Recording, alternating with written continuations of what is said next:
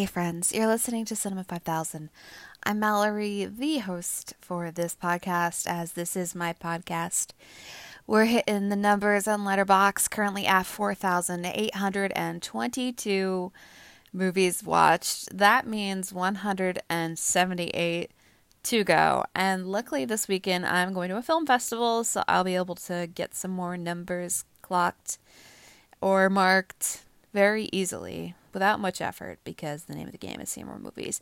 But I've got a number of movies to talk to you about right now, a couple new releases as well, and we're going to start off with Ambulance.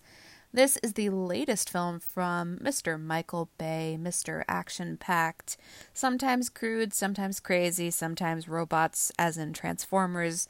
The filmmaker, also known for his work with explosions, you know, Michael Bay is back on screen with the story of uh, a heist gone wrong. Uh, war veteran Will Sharp, who's played by Yahya Abdul Mateen the second, uh, he has been asked by his brother, sort of a strange brother, Danny Sharp, to help him with a heist where they can steal $32 million. And Will is very keen on doing this because he needs to pay the bills so his wife can get better. She needs some surgery to help her stay alive. And for the well being of his family, he's willing to do what it takes. But it turns out this score that Danny has roped him into is a bit bigger than he expected and goes way wrong real fast. So fast, in fact, that they end up stealing an ambulance with a cop who, unfortunately, one of the brothers shot in the attempt to steal the money from the bank. And the cops in Los Angeles are all over these guys as they go through the city at high speeds with not just the cop, but the uh, resident, well, not resident, resident, but the uh, paramedic who was on board trying to you know, help out the scene. Just so happens she and her uh, partner were nearby. They got the call that something was going down. Officer shot. They picked up the officer, and then the driver of the ambulance gets kicked out, and Will and Danny are on the road with paramedic Cam in tow. There's a lot that goes on in this movie, lots of action. This movie is more than two hours long. It is two hours and 16 minutes. And let me tell you, for a movie this long, it thankfully keeps up the pace the entire time. Michael Bay sure as heck knows how to stage an action film, give you what you want as far as impact action moments. Uh, derangement from Jake Gyllenhaal is at a high in this, and pairing that with the action scenes how many times am I going to say action? Why don't you start counting? Um, yeah, it's it's very chaotic. It is on edge. It's a grip the armrest kind of movie at parts. There's so much going on. Luckily, Michael Bay had roped in a, I believe, a young uh, drone uh, speed, you know, racer. Um, to navigate the cameras around for some of the shots in this movie, which give it an edge that you don't see in movies every day, something new to look at. And for a movie that is over two hours long, it's not just the action that keeps you in the game, really enjoying the film, but there's enough story going on, enough interaction between the different characters. Eiza Gonzalez plays Cam, the paramedic, and she faces off against these two guys. Now, granted, Will is the more level headed one, while Jake Gyllenhaal's Danny is totally ridiculous. So there's things that happen with the different dynamics between the three of them in the ambulance, all the while there's this cop there, and uh, the cop is not in the best shape. So at some point, Cam has to uh, save this cop's life, and she gets help from one of the brothers. Though, again, there's so much intensity and action going on the entire time. You get no chance to breathe, no relaxation. It is nonstop action, action fun. As I said, I don't think I need to say anything more, but Ambulance is a great time. I really enjoyed it. I would have given it four stars on Letterboxd if not for some plot points that just felt too cliche and a little bit edging on kind of racist, but uh, it's kind of what you get with Michael Bay, unfortunately. So if you took that stuff out, I mean, it'd be pretty much a great film.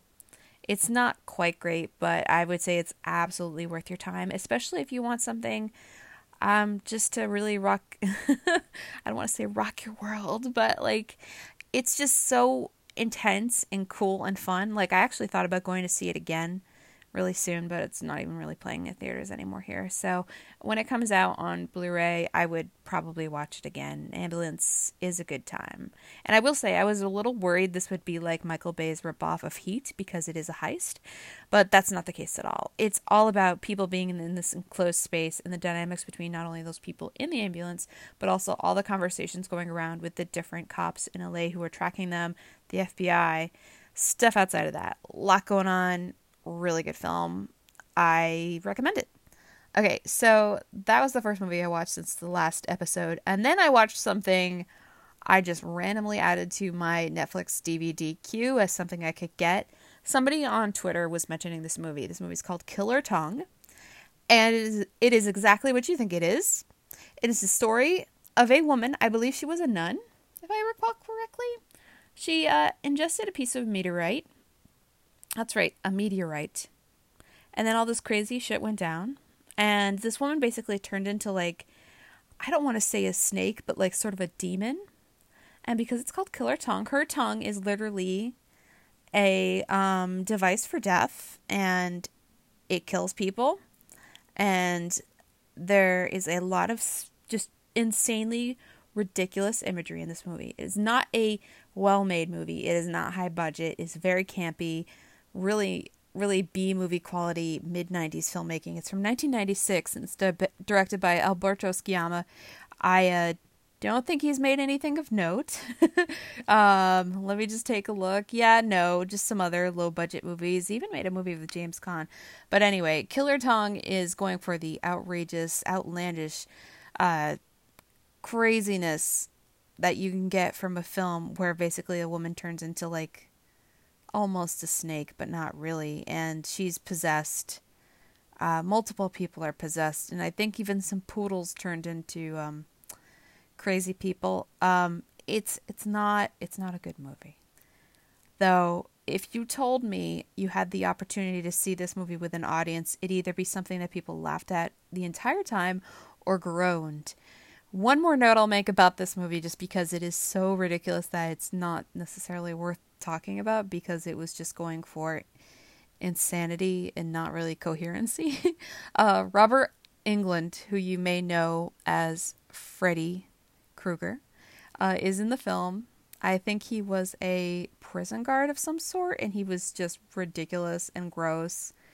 Um, Robert Englund, yeah. So he he gives it all, and he can be quite sleazy and gross, and that's what this movie kind of is. So Killer Tongue I sadly don't recommend it. All right, so another new movie I saw recently, just saw it last night actually, was the new film starring Nicolas Cage called The Unbearable Weight of Massive Talent.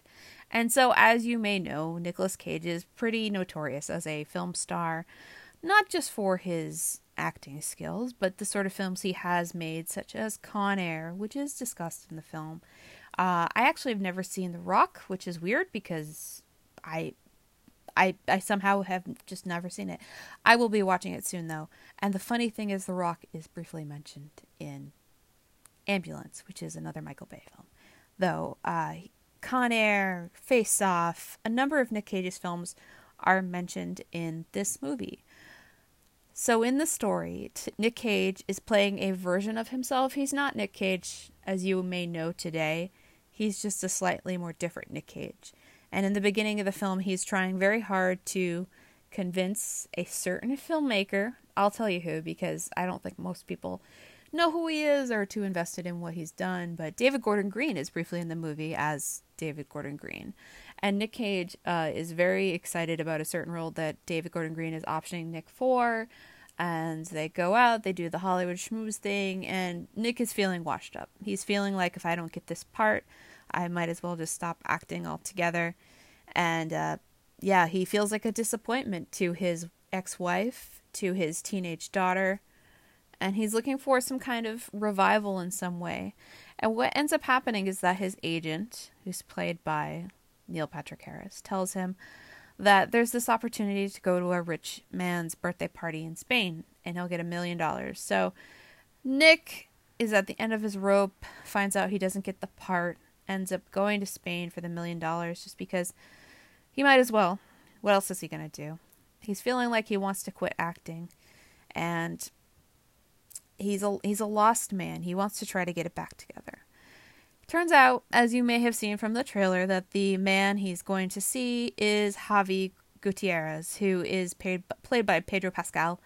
Um, Pedro Pascal's Javi is a is a charming gentleman. He's a Nick Cage fan, and he wanted him there for his birthday. And uh, unbeknownst to Nick, Javi is possibly involved in some bad business in the kidnapping of a young woman. Um, but Nick becomes friends with him, and they have some things in common. And you learn some different things about Javi and his relationships and how much of a Nick fan he is. Um, the movie goes for sort of fish out of water kind of comedy when it comes to the relationship between Nick and um, Javi. And I'll just frankly say it this movie was not funny. It was really boring. Um, the version of Nick Cage in this is so sanitized from personality. Like he's just like, yeah, I'm Nick Cage, okay. And then there are certain parts in the film where a sort of image of Nick Cage talks to Nick Cage, sort of a younger version. I'd say like let's say 1990 Nick Cage, basically. So we're talking like post Moonstruck sort of era Hollywood and Vegas. And uh, he's just acting like he's Nick friggin' Cage. Like, I'm so cool, you know, Nick, come on, get it together. And so he that image of Nick tells Nick, you know, you can do this, you can be awesome. Um, but what ends up happening to Nick is that a CIA agent played by Tiffany Haddish kind of intercepts him at the airport and says, "Hey, we need you to investigate this guy." Uh, Nick goes through with whatever they want him to do because there's this kidnapping happening, and the plot of the dynamics of the relationship between Javi and Nick and then the kidnapping. Um, it's all really flat. It's really badly written. Like I will say this movie, despite it having a story that I understood where it was going and why it was doing what it was doing, it was just pathetic. Like really bad, like the kind of script you would expect in a movie from like 1995 just nothing happening to really make you think, oh, this is fun, this is new, this is different. It just felt like something made by a computer saying, okay, this is Nick Cage, he's a little crazy. Okay, we've got this conflict. Okay, this is how it's going to go. There's no surprises, nothing going on in the film that really feels memorable. And it's pretty sad because um, Nick Cage, Nicolas Cage has been a great actor for many, many years. Like he's got an Academy Award. I knew who he was um, before he even won his Oscar when I was a little kid, because the movie Honeymoon in Vegas, when that came out, I just remember thinking, oh, that's a weird concept for a movie. Who is this guy? Like, why is this guy a star?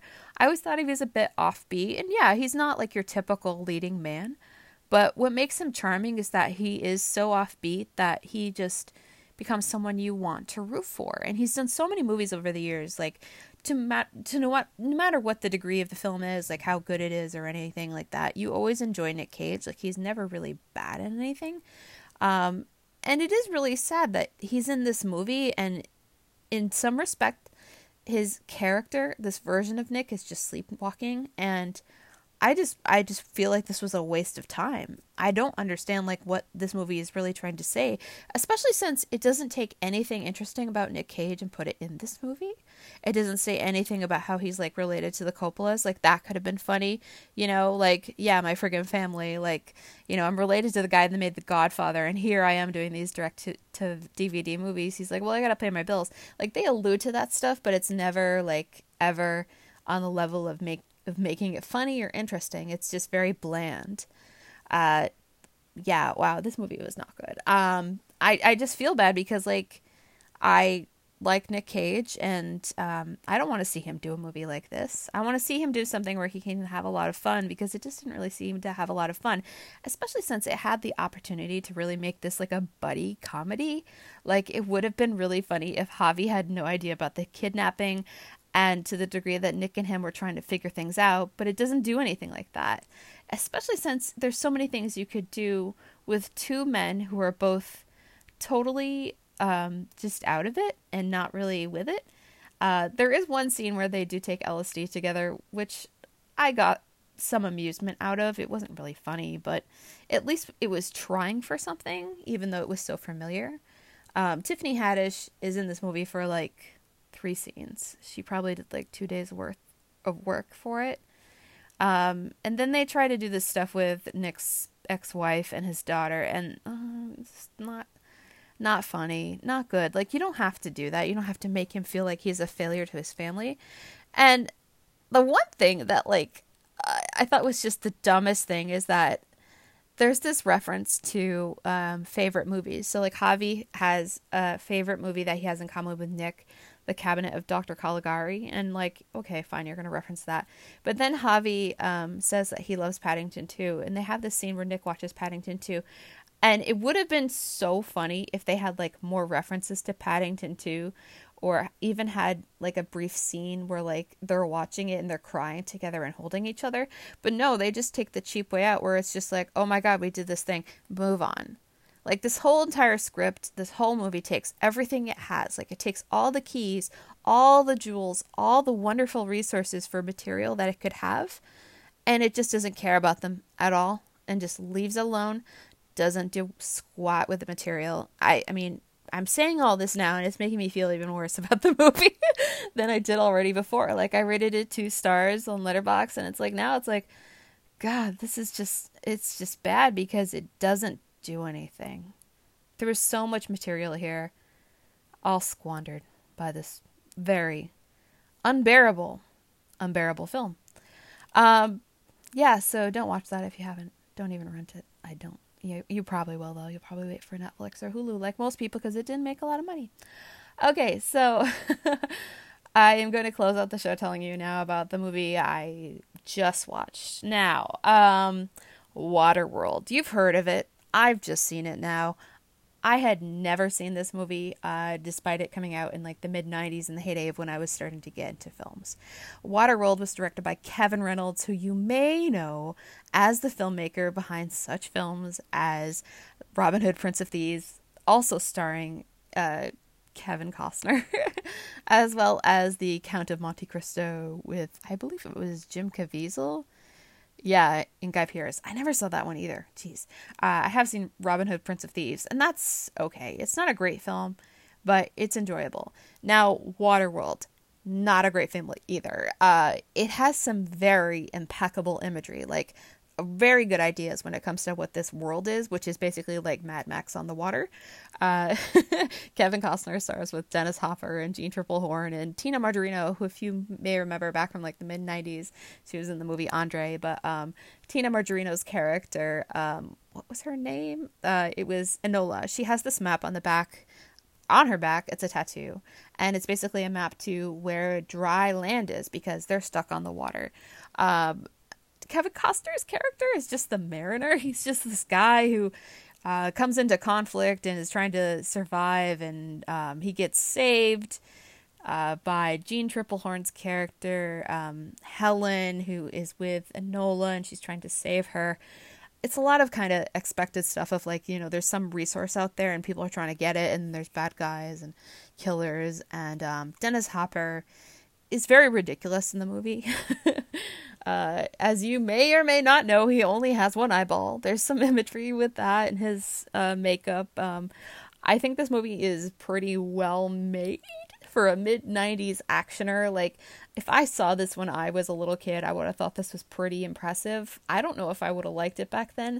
Uh, I do remember the day that my dad took my sister to see this movie, and I was like, I want to go. And be like, no, you can't go. It's too mature for you. So I do regret not seeing Waterworld in the theater. Um, I do think this would have been a fun movie to see, like, with an audience because there's some theaters that show movies like this uh, as like a repertory thing where it's like you know watch it in 35 millimeter film and enjoy it with an audience. I don't think this would be too bad.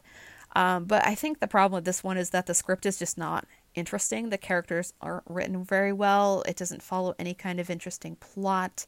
It's not like kevin costner is really amazing in this part either. He's just this dude and he's kind of an asshole. Um, it would it would have been so much more interesting if like he had like maybe a sidekick who was like a wisecracking thing and he was the straight guy, but instead he's just this jerk. Uh, there's some moments where he uh, has interactions with Jeanne Tripplehorn which don't feel very earned. It's just kind of like, oh, he's a dick and they have to make up despite the issues going on between them. There's some underwater stuff that's a little bit interesting. Like they show like under the world like before the ice caps melted, uh, what the world was though. If you apply any kind of logic to this kind of movie, especially with the dry land stuff, it doesn't really make sense that the sea levels have rise risen so far and anything under there would be preserved because it'd be all be rubble if you think about it. Uh, yeah, there's there's some action in this that is uh, uh, it's fun, you know, stuff with ski jets. Uh, there's a couple recognizable like side characters, like Michael Jeter is in this. If you ever watched Evening Shade, um, and then like I, I don't know, there's a couple there's a couple character actors in this film that are you know in little bit parts. Uh, Jack Black shows up briefly. Uh, this isn't a good movie, but as far as like a mid 90s feel, like it hits that mark. I think about um, seeing like Terminator 2 on TV when I was a kid, and it was just like, whoa, action. And then like going back to, I watched, you know, Ambulance just some days before this, and I think about like the progression of what you get with a movie in different eras. So like 90s 90 a 90s version of ambulance would be so much more straightforward and like michael bay way more res- restrained. And then like a movie like this even though it's not very compelling as far as the storytelling it does have a lot of action moments that you look at it and you think okay this stuff was all done with practical effects like the explosions the different chases on the water and the boats like it all had to be functional. It all had to work. And that's where there is at least some charm in this film Again, I don't think it's very good, but at the same time, you kind of know what you're getting if you're looking at this movie, even its poster with just half of Kevin Costner's face. It is what it is. Mad Max on the water. Um, I uh, I I think it's okay. It's it's fine. uh, but yeah, uh, I guess that's all I have to say for movies right now and what I've seen. Uh, no big, you know, summary to say other than like if you get the chance to see Ambulance, you might enjoy it. Um, I, as I said in the beginning of this podcast, have a film festival coming up that I'm going to go to. So I've got a number of films I'm going to check out. Might get in another new movie before the next show. But uh, yeah, if you have any questions or things you want to reach out about, you can check out Cinema 5000 on Twitter, Cinema 5K follow along on Letterboxd. Letterboxd is M M M A L L O R Y Mallory with three M's. That is on Letterboxd, or send an email cinema5kpod at gmail.com if you have any questions or queries, anything you want to say. Um, I hope you enjoyed listening to this episode, and we'll talk again next time. Take care.